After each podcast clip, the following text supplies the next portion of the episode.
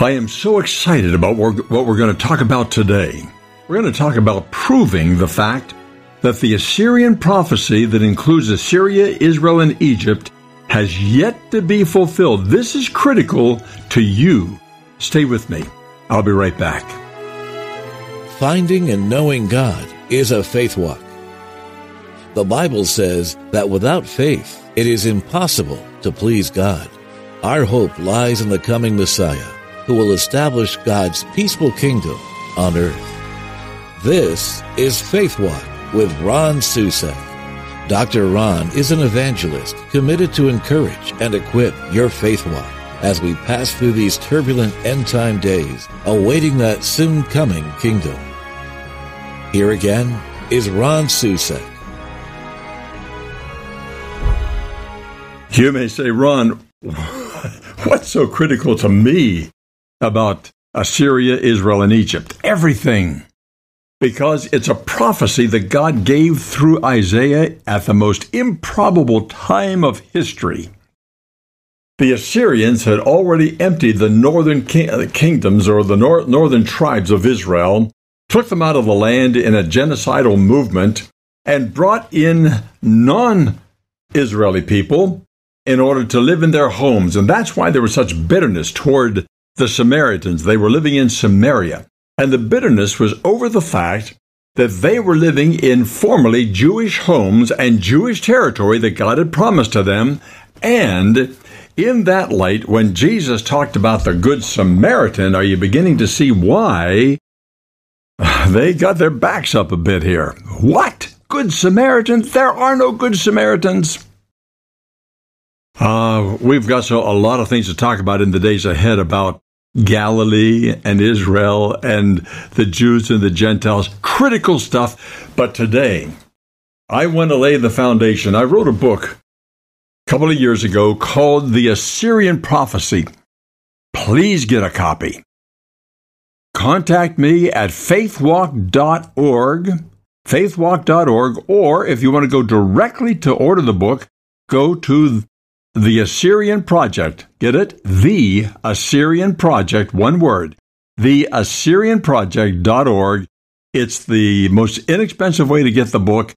I want you to get it and read it because I'm telling you right now, it's going to be coming into your news. It's already in your life, whether you know it or not. It's going to be coming into your news, and you'll want to know these things so that you can follow what God is doing. But in that light, it's very interesting that when I wrote the book, I wrote it on the basis that the prophecy was yet to be fulfilled. But I began to get winds coming back to me suggesting no, no, no, it probably was fulfilled historically. Well, uh, if that's true, then burn the book. Then don't even bother reading that part of Isaiah.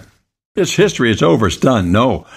I don't think it is, and I want to prove the case. In fact, I want to close the case today. I I feel like an attorney uh, in a court of law right now. We got to build the case, and let's do it well. Let's do it carefully. And by the way, everything I say has in no way a disparaging view of the great scholars that I've researched.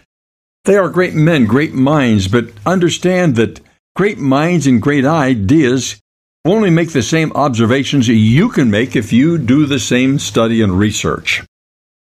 And so the big question is this Was the prophecy fulfilled as a historic event?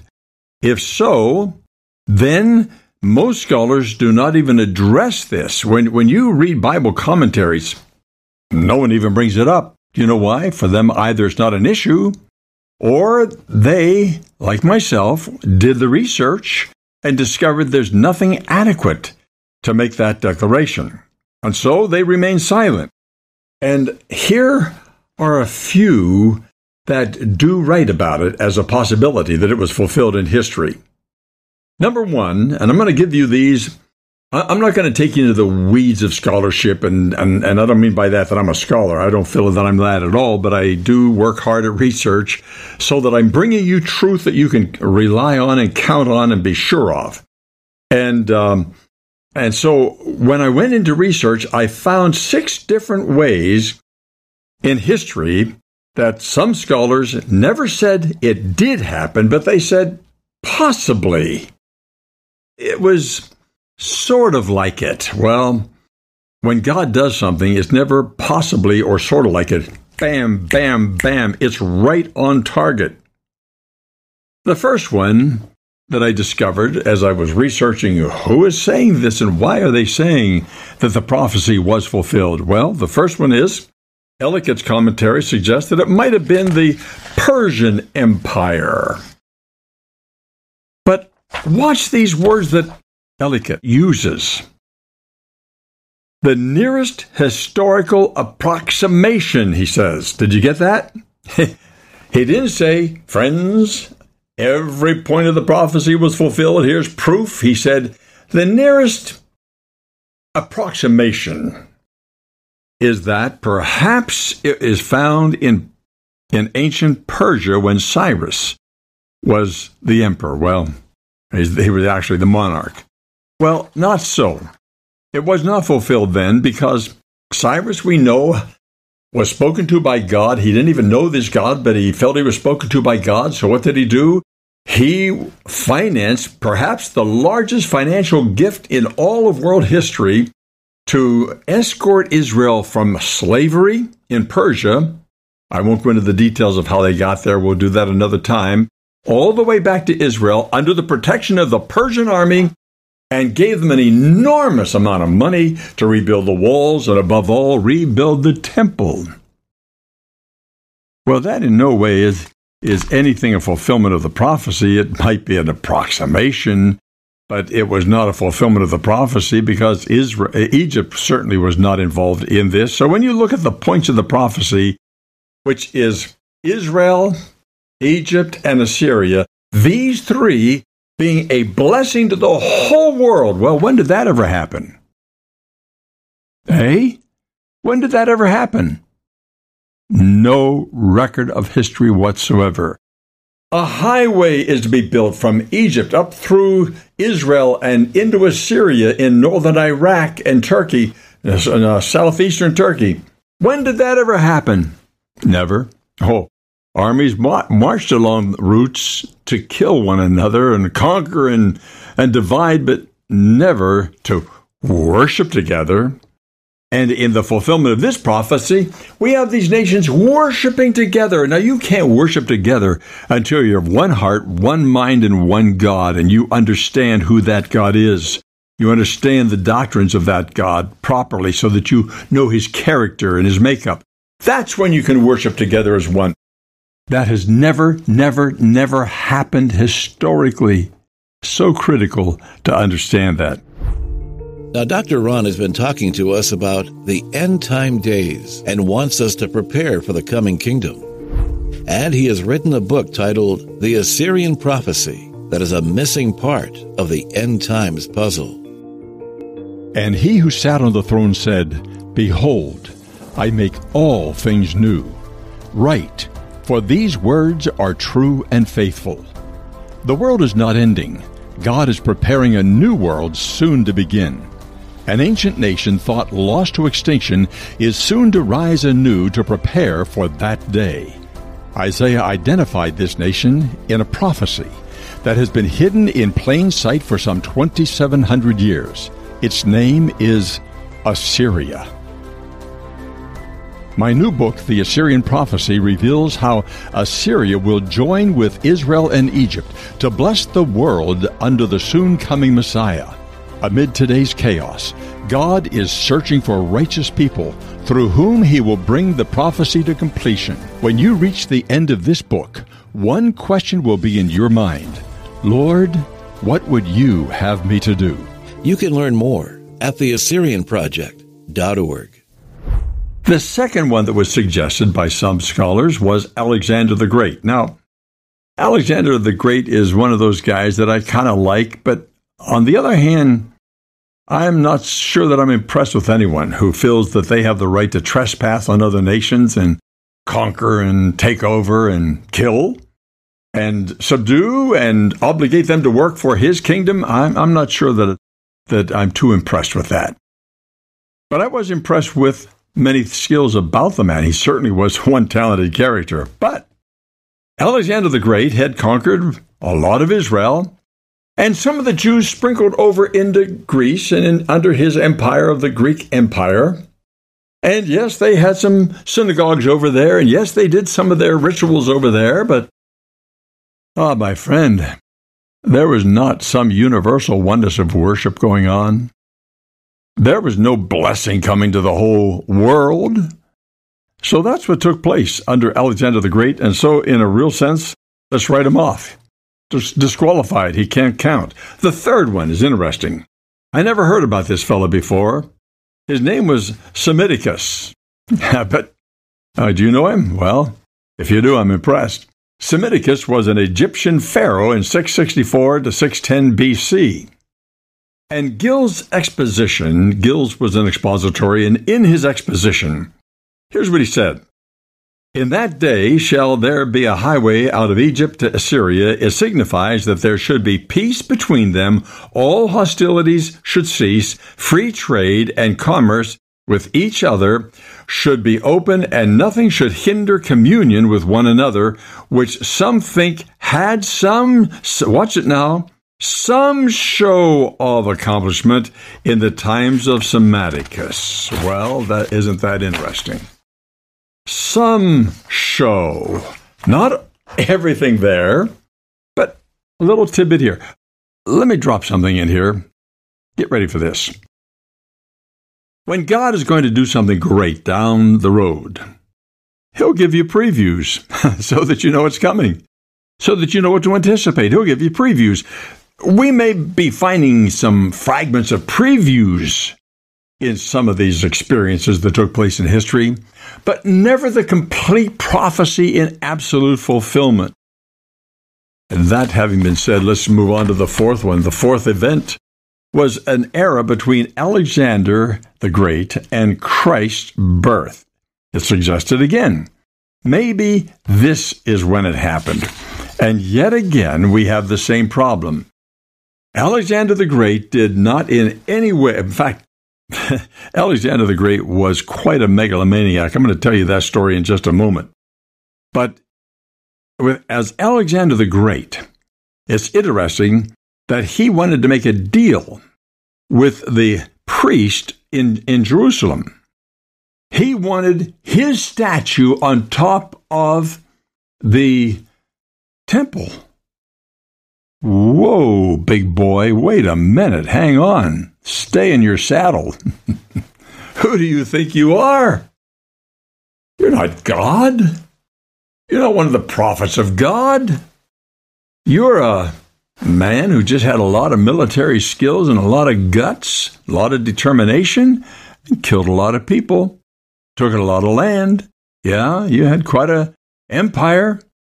So what? You have no business having a statue on the temple of our holy God in Jerusalem. So, interestingly enough, the man that he approached about that was a fellow that I'm looking for his name real quickly here. Oh, yes. Simon the Righteous. Simon the Righteous, let me put my statue up on the temple. Simon the Righteous said, No, can't do it, won't do it. Why? too sacred, too holy. You don't fit that category. Oh, but even though I won't let you put a, your statue on our temple, I will ask all of our priests to name their firstborn son for one generation after you. Oh, Alexander was flattered. His little heart flip flopped, head got flushed, and he agreed to that.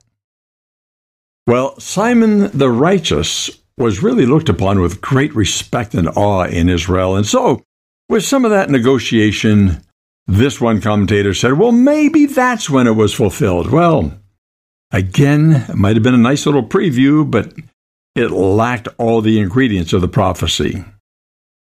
Then we come to three more views that were set forth not by this man. He's a commentator who did his research, and he said there are three views. By the way, his name is Malbim.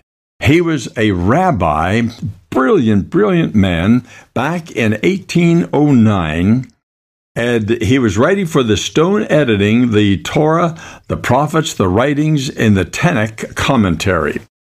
Absolute genius. And here's what he wrote about the prophecy we're talking about in Isaiah chapter 19, verses 23 to 25. He said, There are those who believe it will be in the future. Right on. You got me. There I am. I'll hold up the flag. I'll stand on the mountain. I'll preach it. It's in the future. I don't think it's in the not too far distant future. It's time to get ready, friends. So there are those, he said, Jewish scholars who believe it's in the future. Then he said, there are others who say it happened under Simon the Righteous when he was negotiating with with uh, Alexander the Great, and Alexander the Great wanted a statue on the temple, and he said, "No way. I'll we'll name some people after you, but that's it." And then, finally, there are those, he said, who suggest it happened in Hezekiah's time. Now, isn't that interesting? Hezekiah is under siege by the Assyrians, 185,000 Assyrian soldiers surrounding Jerusalem. The Rabshakeh standing before the wall, cursing and mocking the God of Israel and showing that they've conquered all the other gods of other nations. They're going to conquer this God. And who's this Hezekiah who's telling you that his God will deliver you? After all, he tore down the high places, which, by the way, was a good thing. But the Rabshakeh didn't understand that. He thought he'll get on their nerves. He tore down your high places. The high places were, were built up high places. That's what they were. They were high places where they were still worshiping the gods of Egypt. And you tell me that was not against Jehovah, Yahweh. You better believe it was. And so Hezekiah had done the right thing, but the Rabshakeh didn't understand that, and so he thought, we'll get on their nerves and they'll go, yeah, we want to get rid of Hezekiah. No, it didn't happen. Hezekiah went before God in prayer. He opened the scroll in the temple. He sought God with all of his heart. He was terrified. And he called for Isaiah, and Isaiah came in and said, you're on safe ground. Everything's fine. It'll be good. You'll be delivered tonight. In the morning, they discovered 185,000 dead Assyrian soldiers from the work of an angel of God. So, let me tell you something. Isaiah and Hezekiah does not fulfill Isaiah's prophecy whatsoever. Well, how do we draw the, the, this thing to a conclusion? How do we really come firmly to the conviction that this prophecy is futuristic? Well, number one, not one commentator, not one scholar said, This is it, and I prove it by all the points of the prophecy. Not one, not one, so don't worry about it. They all have one or two little points dangling around like a Christmas ball, but none of them prove anything. But we come to the Bible for the evidence we need to close the case. And that's found in Ephesians chapter 2, verses 11 to 12. Oh, you're going to love this. Stay with me for this. In verse 11, we read, Therefore remember that at one time you Gentiles in the flesh called the uncircumcision by what is called the circumcision, which is made in the flesh by hands, remember that you were at that time separated from Christ, all the Gentiles separated from Christ, alienated from the commonwealth of Israel, and strangers to the covenants of promise, having no promise, having no hope, and without God in the world, but now in Christ Jesus, you who were once far off have been brought near by the blood of Christ. For he himself is our peace. Now follow this carefully.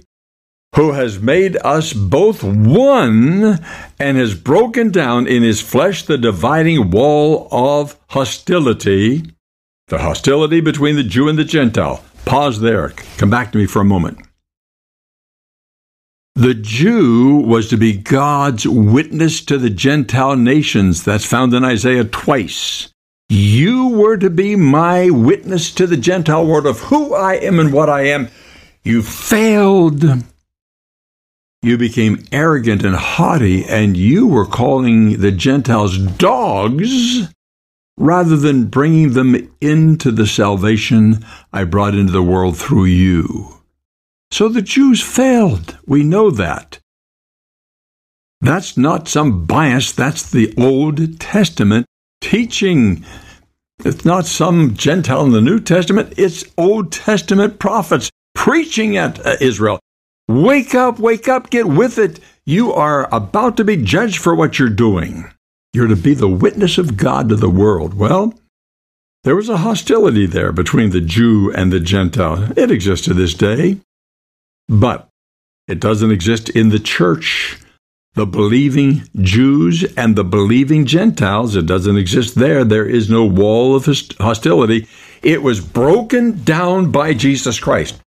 The prophecy could never be fulfilled until that wall was torn down. Are you getting the picture now? It was at the cross that the beginning, uh, well, at the cross, that's when the prophecy was fulfilled in heavenly terms and will manifest in soon coming days. Now look at verse 14. For he, Christ, himself is our peace, who has made us both one and has broken down in his flesh the dividing wall of, of hostility by abolishing the law of commandments expressed in ordinances, that he might create in himself one new man, Jew, Gentile, one in place of the two, so making peace and might reconcile us both to God in one body, Jew and Gentile, through the cross, thereby killing the hostility. And he came and preached peace to you who were far off. Paul is writing to you and me, Gentiles, and peace to those who were near, writing to the Jews. For through him we both have access in one spirit to the Father. So then you are no longer strangers and aliens, and aliens is sojourners just passing through, but you are fellow citizens with the saints and the members of the household of God. Isn't that tremendous? Verse 20, built on the foundation of the apostles and prophets, Christ Jesus himself being the cornerstone, in whom the whole structure, being joined together, grows into a holy temple uh, in the Lord. In him you also are being built together into a dwelling place for God by and for or in the Spirit. Pause there. Do you get the picture?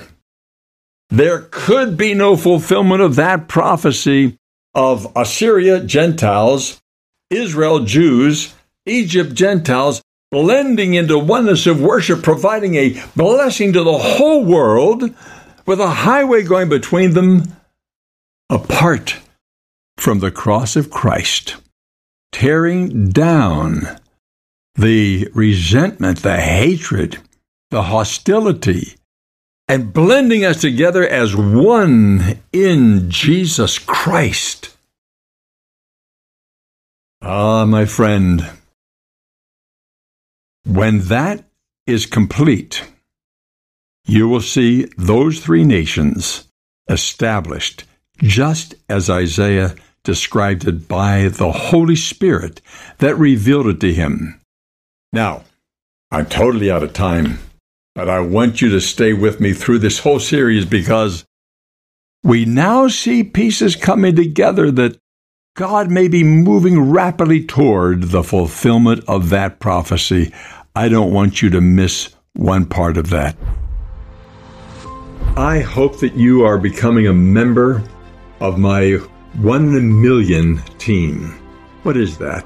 I'm not asking you to join an organization. I'm asking you to stay in the church where you are I'm asking every pastor and every bishop and every patriarch and every believer on earth to join me, become part of this team that we're calling Faith Walk. What, what is our goal? Our goal is to equip and encourage 1 million Christians worldwide to bring an average of 100 people to salvation in their lifetimes. Now, you may only be able to bring one a husband, a wife, a son or daughter, or you may be able to bring a thousand.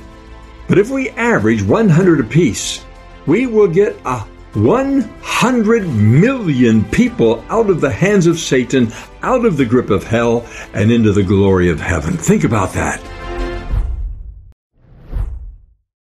Again, I hope that you will be standing with me with joy as and I hope you're taking notes on everything I'm saying. These messages will all be available to you on YouTube. They are on our channel. They are on Roku. They are available 24 hours a day. You can go back and look at any one you want.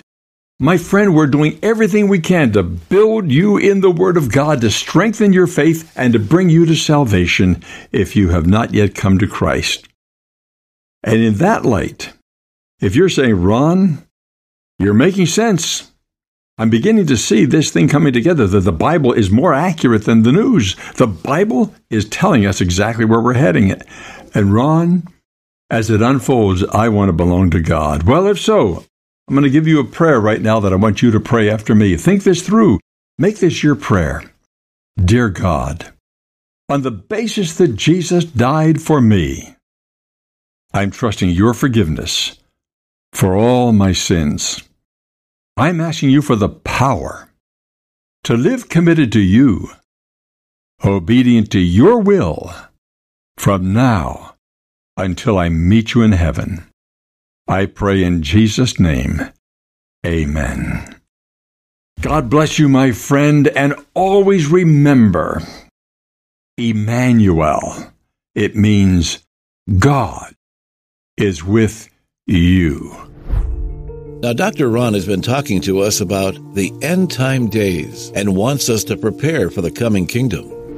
And he has written a book titled The Assyrian Prophecy that is a missing part of the end times puzzle. And he who sat on the throne said, Behold, I make all things new. Write, for these words are true and faithful. The world is not ending God is preparing a new world soon to begin. An ancient nation thought lost to extinction is soon to rise anew to prepare for that day. Isaiah identified this nation in a prophecy that has been hidden in plain sight for some 2,700 years. Its name is Assyria. My new book, The Assyrian Prophecy, reveals how Assyria will join with Israel and Egypt to bless the world under the soon coming Messiah. Amid today's chaos, God is searching for righteous people through whom he will bring the prophecy to completion. When you reach the end of this book, one question will be in your mind Lord, what would you have me to do? You can learn more at theassyrianproject.org. Well, thanks for being with us today, and we hope you'll join us again next week as we find courage for the journey in our faith walk.